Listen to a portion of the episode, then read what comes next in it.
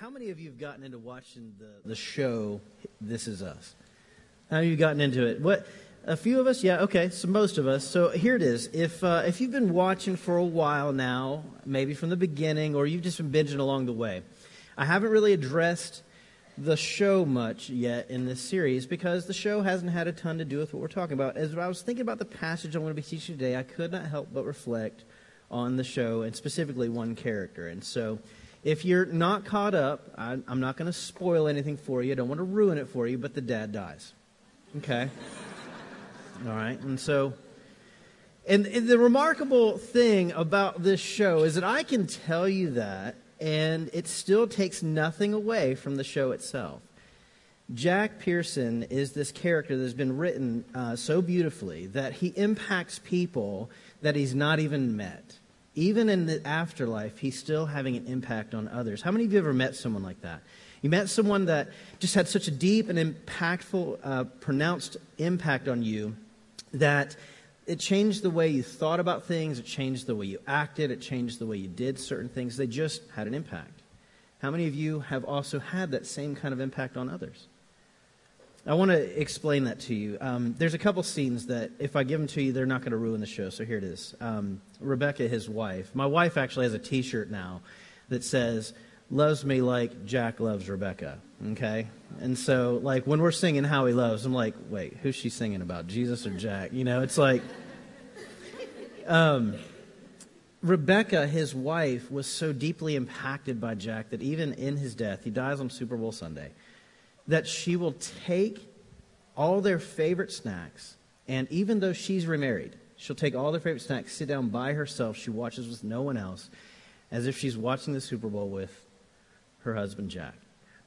Kevin, their son, who pities Jack, pities his father for being an alcoholic and having to go to AA when he's a teenager, later in life in his 30s, battles the same bout with alcoholism.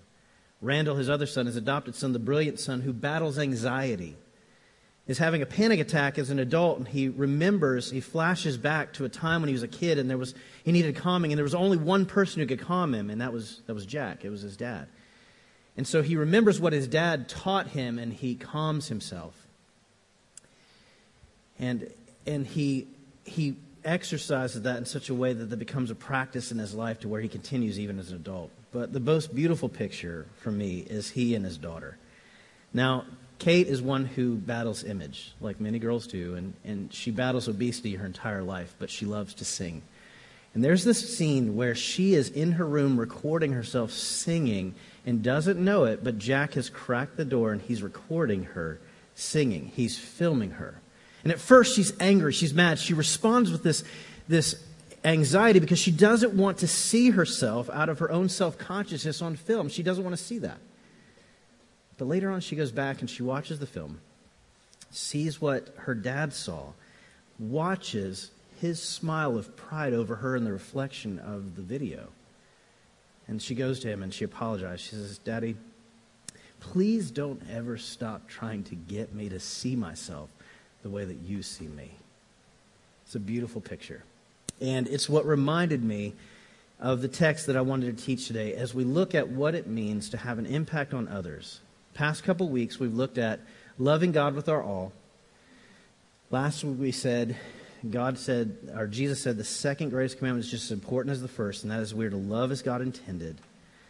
And now, Jesus gives a charge to disciples in the resurrection. After reappearing to them, they're dumbfounded, they're not sure if it's him, once they recognize it him, it's him, he looks at them he says, I've been given all authority in heaven and on earth, that you now go, make disciples of all nations, baptizing them in the name of the Father, the Son, and the Holy Spirit, teaching them to observe what I have taught you.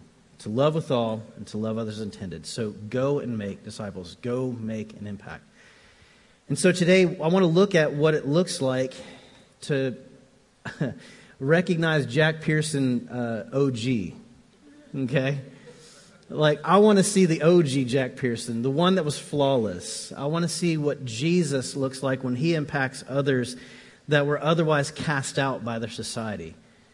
What it looked like for him to come in and have an effect uh, with his love and his value and the way that he saw people who had been rejected by everyone else around them. And that, that same kind of love, the way he saw them, that impact would affect one life to multiple lives, to cities, to borders, extended beyond barriers, racial tensions, ethnicities, centuries, and even continue to impact us here in Nashville today.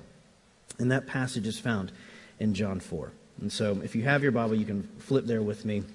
I want to read just a few verses. I want to unpack some of the context, and I actually want to get into what we're looking at today the, the power of the impact. So in John 4, it says, verse 1 When Jesus learned that the Pharisees had heard about him making and baptizing more disciples than John, meaning John the Baptist, though Jesus himself was not baptizing, but his disciples were, that's a key. He left Judea and went again to Galilee. He had to travel through Samaria, and he came to the town in Samaria called Sychar, near the property of Jacob that was given to Joseph. Jacob's well was there, and Jesus, worn out from his journey, sat down at the well, and it was about noon. A woman of Samaria came here to draw water. She said, He looks at her, says, Give me a drink, because the disciples had gone into the town to buy food. How is it that you, a Jew, ask me for a drink, a Samaritan woman? She asked him. For Jews have no association, no dealings with Samaritans. And Jesus responds, verse 10 Jesus answered, If you knew the gift of God and the one who was saying to you, Give me a drink, you would not have asked him for a drink, and he would have given you water that would lead unto everlasting life. Now, um, let me let me kind of help you contextually understand how different and counterculture this entire picture is. First of all, uh, if you were to read this from the, the New King James, it said that Jesus responds with, I must need go to Samaria. Well, if we were looking at a map, you'd see Judea was to the south, Galilee to the north. Between the two was Samaria. To the west is water, to the east is mountains. And so you have this picture of Samaria being the fastest route from point A to point B. However, that's not why Jesus takes it. Samaria, historically, this, is, this became the northern kingdom. This is a, a place that has become deeply disdained by all Jews. In fact, if a Jew was to travel from Galilee to Judea, north to south, or in this case, south to north, they would choose the mountain range to the east. And they would add a week to their journey just to avoid Samaria altogether. They can't go west because they'd be swimming. Okay? They would go around because they disdained Samaritans so much. In their world, Gentiles were dogs. In their world, Samaritans were worse. These are intermarried half breeds. And so to them, they hated Samaritans because Samaritans worshiped the very God they did. But because they were not pure blooded Jew, they were, they were intermarried with Gentiles they considered them lower than Gentiles because not only were they they were people who had Gentile blood who didn't know any better, they were those who had Gentile blood who still worshiped the one true God they did. They were hoping for a Messiah as well. And they could not stand that Samaritans or Gentiles would practice as they did. Now, the other thing that she points out here is in saying, You how is it that you speak to me, a Gentile, uh, a Samaritan woman? Because there are no dealings between Jews and Samaritans. When she points out woman, that's really key because no Jewish man would even talk to his wife in public. Women and men did not associate, they did not talk in public. a man would not even talk to his own mother in public, uh, any self respecting Jew. So, for a man to address a woman in public was already culturally not contextual. That didn't fit. That was a no no. But for him to speak to a Samaritan woman, someone so disrespected by all Jews, and then we're going to find out for him to address such an unsavory character was taking his own reputation and putting it severely at risk, in, eh, eh, potentially to end his entire ministry. Now, what's led them to this point and why he had to get out of Judea was because it was not his time yet to die. He had come to bear our burden on the cross, but it was not time. And it says in the first verse that the Pharisees have found out that he's baptized more than John the Baptist, though he himself's not baptizing, his disciples have. So, what that means is his fame is spreading, and he's already begun to spread the ministry out to the very disciples who will carry this ministry once he's gone. They'll become the apostles. And they've already begun to baptize, and they're, they're helping other Jews recognize the Messiah's come. It's evident in Jesus. But Jesus says that I am compelled by an order larger than this world. I must need go through Samaria. And part of that reason is to engage this woman because he wants to offer her something, eternal life, that she's otherwise not going to be offered. But the second reason is this he needed to teach his disciples not to be a respecter of persons. That the gospel was always intended to redeem all mankind unto himself, that we were all created in his image and he loved us. But they had been taught that Gentiles are dogs and Samaritans lower, so they would have never interacted with Samaritans. So they get out of Judea because his ministry is at risk, and they must need go through Samaria because Jesus has to show his disciples a really important life, a life lesson. There's teaching to be done here, and he takes them in and he says this Boys, what I need you to do is go into the city. I want you to go in and I want you to buy some lunch and bring it back to me. What he just asked them to do was something they had never done. He just asked them to go into a place in Sychar, in Samaria, and to take their hard earned Jewish money, which, by the way, they took nothing with them to follow Jesus as disciples. Everything they've earned, they got after following him. Along the way, people contributed to the ministry. And, by the way, listen, here's the best part they let Judas, the known thief, be the one who was in charge of the money. Jesus said, Judas, it's yours. You take care of the money bag. And so these men have been asked by Jesus to go into a Samaritan city, which is about a mile and a half down the hill from the well. And we want you to go in and not only interact with Samaritans, I want you to barter. I want you to get the best deal you possibly can in the Samaritan marketplace. I want you to take your hard earned Jewish money and I want you to give it to a Samaritan business owner. I want you to bless the Samaritan businesses of this marketplace by buying Samaritan food and then bringing it back to me, and we're going to eat that Samaritan food. That food that was fostered and cleaned and handled by Samaritan hands. I want your money to exchange into Samaritan hands. I want you to get beyond your ethnical. I want you to get past your racial barriers. I want you to get past all these things that culturally you've been taught are wrong, and I want you to see people the way that I see people. I need my disciples to understand this first and foremost. And so Jesus sends these boys in, and while they are gone, he engages in a conversation that puts his entire reputation at risk with this woman. And as she comes, uh, their conversation goes further. He's the one that, remember, engages her, give me a drink. She says, How is it that you, being a man, being a Jewish man, would speak to me, a Samaritan? Now, that was a problem. But when I said that she was unsavory, you'll know it because it says it was noon. Any, all the women of this village would have been disciplined and they would have been communal. That means that they would have either the night before or before the sun broke come together to this well where they drew water. They needed it. It was a deep well, by the way. She points that out. About 100 feet, it was expected. A deep well where they would come and they would draw water and they would draw water before the sun broke so that they could do their daily chores breakfast, laundry, etc. So they'd either go the night before or the morning thereof before day broke. For her to come at noon by herself says something. It's expelling something to, to Jesus, expels it to the very disciples who passed her on the way in. And it's expelling this that she has been outcast by her society and she's no longer accepted. She's been rejected by the fellowship of the women of this community.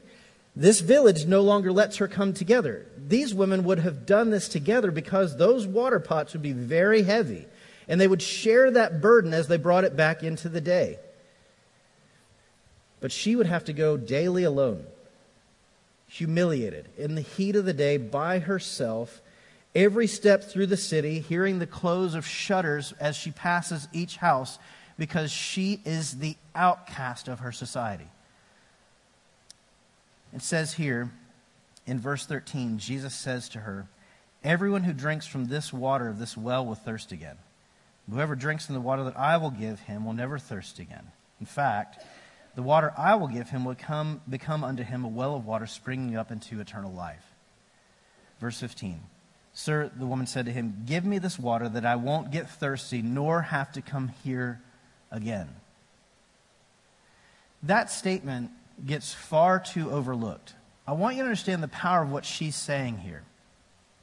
Give me this water that I won't have to make this humiliating walk by myself any longer in the middle of the day with all their sneers, with all their rejection, with all of them judging me, looking down their nose at me. Please give me this water so that I don't have to go through this anymore. I am daily reminded about my mistakes. How many of you want to live with that? Daily reminded for the mistakes that you've made and the burden and the plight that you've earned in life. Please give me this water that I don't have to come back here. Jesus takes what she understands as a necessity, a, needed element for her life to continue, and he uses it as an opportunity to teach her about what she really needs. And that's forgiveness, that's value, that's acceptance. She turns and says, Please give me this water because I can't take this anymore. And he looks at her, and the first thing out of his mouth is the very thing that earned her this plight. How many of you ever, how many of you, when you are brokenhearted and you look at someone and they say to you the very thing that cursed you and set you here? He, uh, she says, Give me this water, please. I can't take it anymore. He goes, Go call your husband. Just, just so you know that I know what got you this reputation. Just so you know that I know the humiliation and what it is you actually carry, I'm going to speak directly to it. Go call your husband. She says, Well, I have no husband. He said, Yes, absolutely. You've been honest. What you said is true. You have no husband. You've had five, and the guy you live with now is not your husband because you've been looking for love in all the wrong places. And you're desperate to be accepted. You're desperate to know that you are valued. And I want you to know a Jew who has no dealings with Samaritans. I want you to know a man talks to you, a woman, in public. I want you to know a man who understands exactly what's earned you this plight. And I will say it to you out loud just so you know I'm not just being gracious, I'm being overly gracious. I know who you are. I know why you've been rejected. And I want you to know none of that has stopped me from asking you for a drink of water. You matter to me. Your life is valuable to me. You're the reason I was compelled to come here.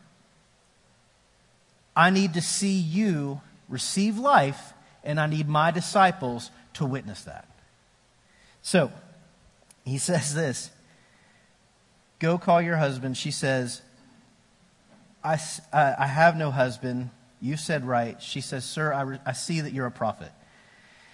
Our fathers have worshiped on this mountain, but the Jews say that we're to worship in a place in Jerusalem.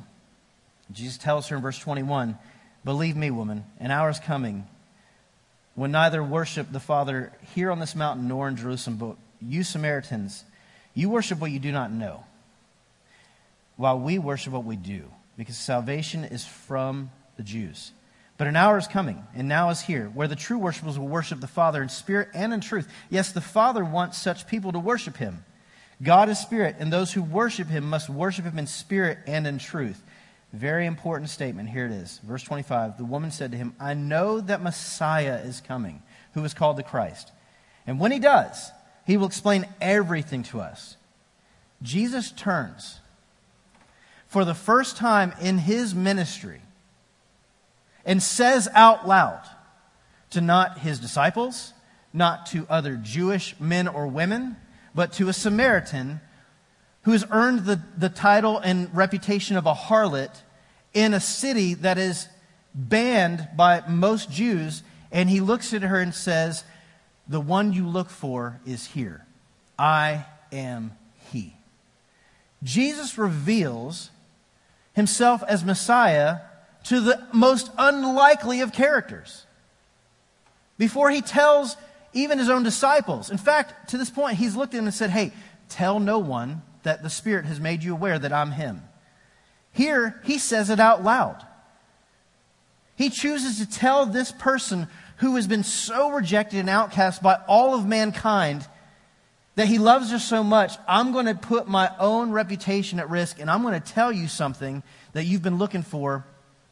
Not only, not only did a man who is Jewish engage you, the Messiah of all mankind has engaged you. The one who was promised by God has engaged you. The first point I want to make today, and I, I think it's a really important one for us to grab, is this. He is saying this, and I, I, I want to read this before I give you this point. Here it is. In verse 27, these words are very important. Just then, his disciples arrived, and they were amazed that he was talking with a woman. Here's your first point if we are going to make disciples of Jesus, we have to become learners of Jesus' ways ourselves. They were amazed to witness him talking to a woman, let alone a Samaritan woman. They would have figured out if a woman was coming at noon by herself, she had a reputation that outcast her from the very disciplined and communal fellowship of the women that would have gone in the night. This was uncommon. So they're looking at this and going, why is he talking to this woman? Why is he talking to this woman specifically? Why would he do this? If we just fled Judea because it wasn't time for him to give his life, why is he putting us all at risk right here? Why is he taking his ministry and throwing it all away on this harlot? Why would he do this to us? And the disciples have just come out of the city, probably talking to one another, a little confused already. Why did Jesus just send us in to benefit Samaritans, those who were lower than the dogs? Why would he take money that was given to our ministry to advance the gospel to let the Jews know that the Messiah had come? Why would he do this and, and waste it? Why would he waste it on those who are lower than dogs? And now he's He's put himself at risk by talking to one of them outside here in public. What is he doing? It says this, though. They said nothing. They're thinking to themselves, what is he doing? But they say nothing. Why? Because they're learning their disciples, and their rabbi has told them to go into the city, and they cannot uh, disobey an order from their rabbi. And when their rabbi engages someone who's unsavory, they don't question him about that. They're there to learn. How many of you want to follow God into the very uh, pronounced, provident, perfect will that He has for your life? How many of you want to know precisely where God has you, desires you? Here it is. Submitting to Jesus entirely will lead us to the center of God's will for us, and it is always perfect. Yet, it is rarely and often is not safe. Let me say that again. Sometimes it's anything but safe to follow God into his perfect will. Jesus was completely surrendered to the Father and was compelled to go where he was sent without debate. As disciples, we have to learn this truth in order to give it away to someone else. We have to be willing to follow Jesus' example, and it means following even to the most uncomfortable of places, despite our education, our preferences, our cultural biases, to all ends of the earth. Jesus is no respecter of persons, and there's no room in his church, those who claim to be disciples of his, to be come respecters of persons as well. He loves all and expects his disciples to do the same. Listen, Jesus asked us and set us apart when he said in Matthew 5 that we are to love even our enemy. That we are to bless those who curse us, serve and love those who hate us, and pray for those who spitefully use you. Pray that God would bless them and shower them with blessing and favor. That is dangerous. How many recognize that the person in your office who wants to get one over on you, God has called you to not only be in their life, but to pray for them, serve them, and love them? Those who are the hardest to love, God said, love them. He said, if you do not this, you're no different than the scourge of our society. And he's not pointing to the Samaritan woman. He says, you're no different than the scourge of our society, the tax collector, the ones who sold us out. If you love those who are simply like you, look like you, act like you, sound like you, people that you in fact like, if you love only them, you're no different than the scourge. I've called you to something greater. I've called you to dangerous living. I've called you to take the kingdom by force. I have called you to love even your enemy. And if we're going to be disciples of Jesus, we must become learners of Jesus' ways ourselves. He put himself at risk. His reputation, everything in his ministry was on the line the moment he engaged this woman. Verse 28 Then the woman left her water jar. Listen to this. She drops her water jar and goes running into the city to tell the people Come see a man who told me everything I have ever done. Could this be the Messiah? Now, listen to this. Those who would not engage her, those who would cast her out, those who shut their doors as she passed, those who would close their shutters just so she would not see them glancing, those who didn't let her come get water with the rest of the, the fellowship of the women. Come see a man who told me everything I'd ever done. Could this be the Messiah? Verse 30 They left the town and made their way to him. What? What? What? Just hours ago, this woman was so hated by everyone that they would not that she was not even in, engaged. She wasn't involved. She was not a part, ultimately, of the village. But now she comes, her countenance is entirely changed.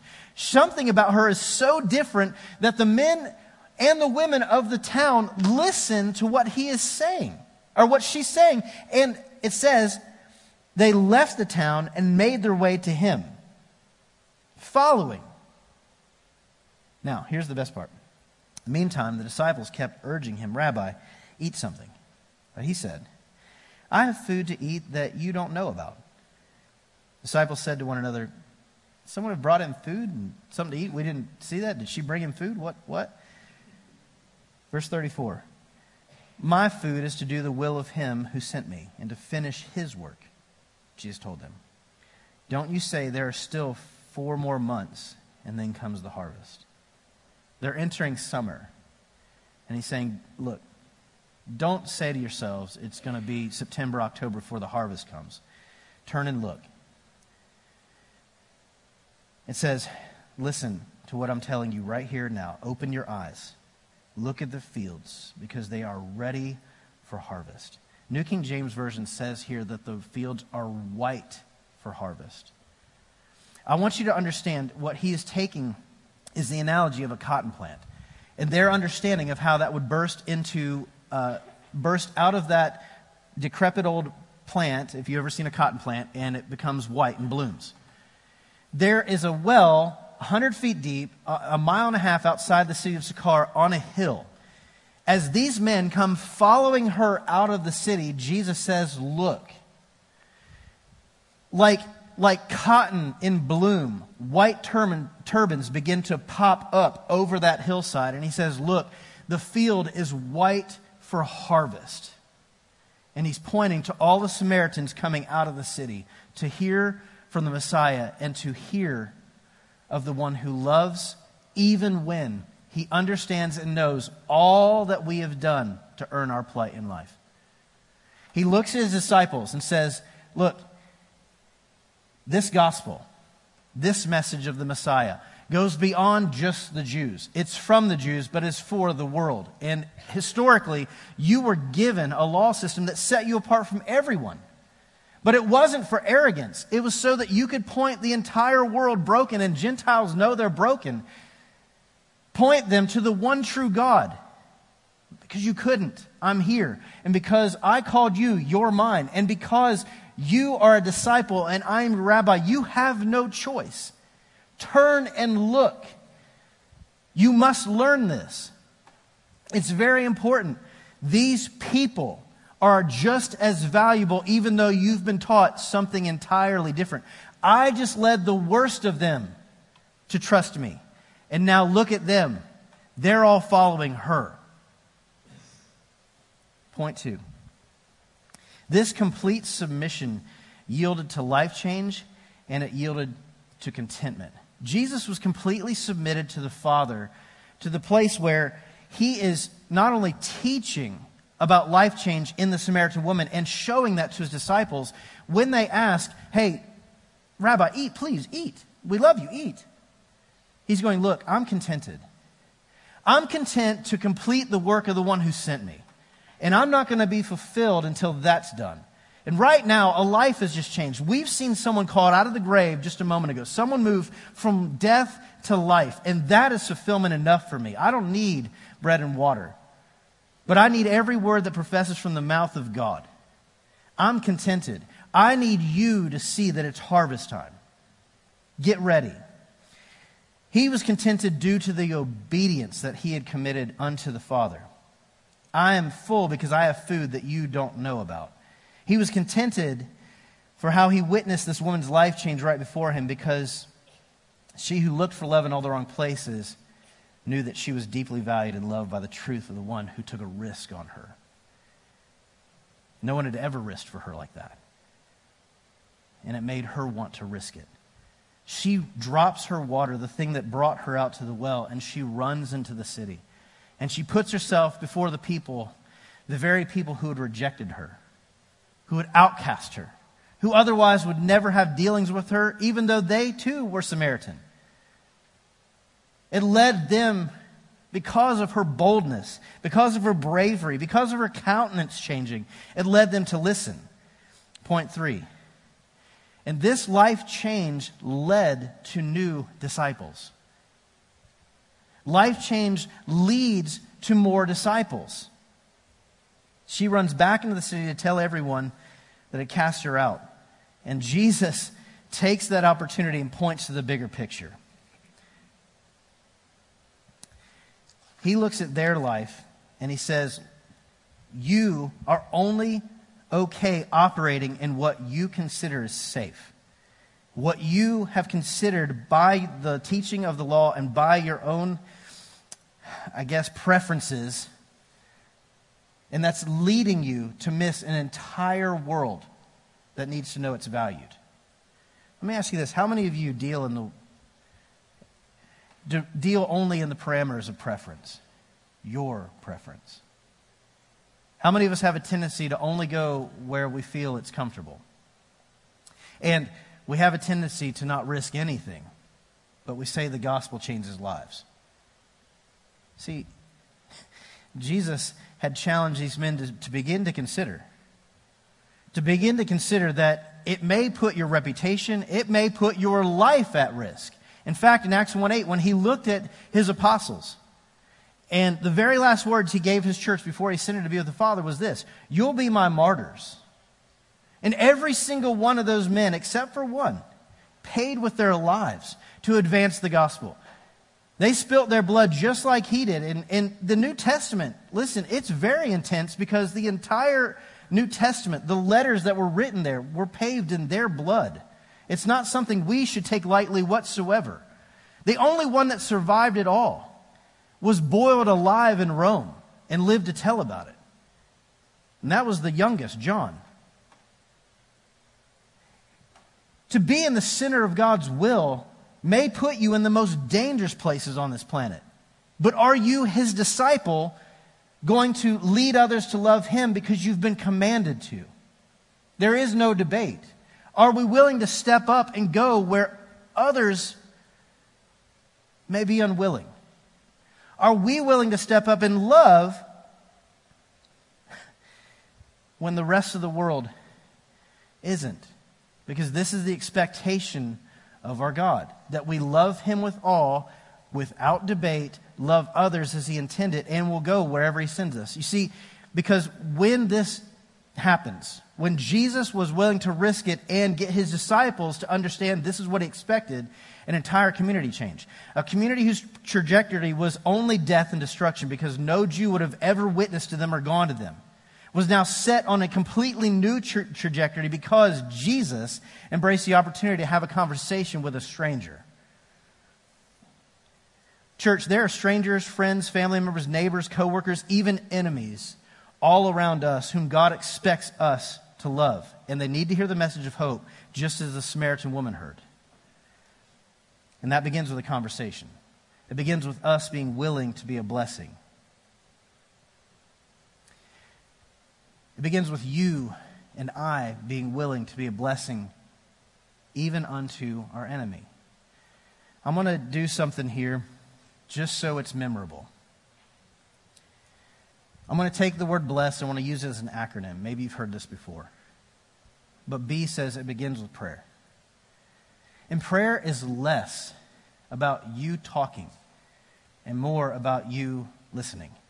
If we'll begin our day with prayer every morning, and ask God to lead our days, direct our thoughts, guide our steps, then He'll bring into our life opportunities to see people the way that He does and offer them the very hope that we have. But we've got to be willing to listen to Him first. We've got to be able to put down every day our flesh. He says, You cannot otherwise be my disciple unless you take up your cross and follow me daily crucifying your preferences, crucifying your flesh, crucifying your comforts, crucifying the things that keep you in a box, and allow yourself to be led outside those parameters to see people, even your enemy, the way that I see them as valuable. And then when you engage your even enemy, stranger, neighbor, whomever it is, because you are to love your neighbor, and that wasn't given a parameter, that was whoever.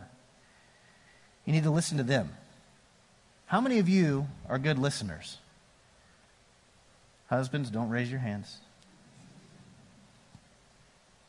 How many of you listen to the hurt, the lies, and the plight of those in your life who are without Him? Sure, it's probably covered up with a lot of conversation that tells you how great they are because they desperately want you to know how important they are and how valued they are. Sure, it's probably covered with a ton of bragging, but how many of you know that all that bragging and all of that, you know, ability to see themselves in their own eyes as a hero is only covering the pain and the hurt and the rejection that's evident because they don't believe they're valued. Listen. Next, eat. I know it sounds weird, but listen. When we break bread, spiritual walls start to come down. Here, Jesus used what she understood a physical need, water, and he asked for a drink. Because he was willing to take what she understood in the physical realm and he was willing to share a drink with her of water, she began to listen. A ton of cultural biases started to come down. How many of you have ever gone to another country, gone into the ghetto, and you've had a meal? It's completely outside the realm of what we're used to, but we go in and we break bread. And listen to me walls begin to come down because you're sharing at a real common level something that we all need. And you're not saying in said meal that I'm better than anyone else. Jesus was saying, I'm not better than you because I'm Jewish. I'm not better than you because I'm a man. Listen, I love you, and though you're a female, harlot who's been rejected by the entire world, you matter to me. Let's drink. We've got to be willing to serve. He said it that we would love even those who hate us, come alongside those who even are enemy, and lift their arms, lift their burden. Be willing to love them like no one else would. And then join his story by being willing to share ours. How many of you have a story to tell of how God changed your life, took you from death to life? How many of you are grateful for the cross? Uh, that doesn't sound very grateful. If that's your gratitude, I will stay in death, please. Thank you.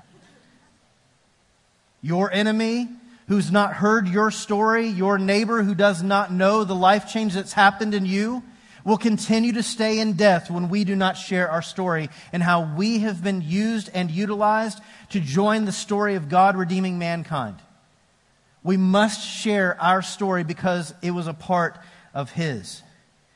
I love this verse. Check it out. It says here, the verse 39. Now the Samaritans from that town believed in him because of what the woman said when she testified. He told me everything I ever did. So when the Samaritans came to him, they asked him to stay with them, and they stayed there two days. Verse 41 Many more believed because of what he said. And they told the woman, We no longer believe because of what you said, since we have heard for ourselves. And you know this is the, really the Savior of the world. Listen, here it is. His church, unwilling to share his story, offers nothing. His church, unwilling to become learners of his ways, offers nothing. His church, unwilling to go to the darkest of Peru, the darkest of places where the gospel does not exist, even if that is across the street or across your cubicle, to your enemy. Our unwillingness to do that does not advance the gospel. We must be willing to go wherever he leads, be learners of his ways, practice those, and share with those that even, even might be rejected. Listen, by us. Have you rejected anybody? Life change, your story, joining his story, leads to disciples. They'll come because of your testimony. They'll come because of our word, but they'll be changed because of His. They'll come because of your story, joining His story, your life change being pronounced, your countenance changing, your willingness to love beyond boundary, beyond barrier, your life on display as an act of the gospel will bring them, but they'll be changed by His story and his message alone, just like it changed you, just like it changed me.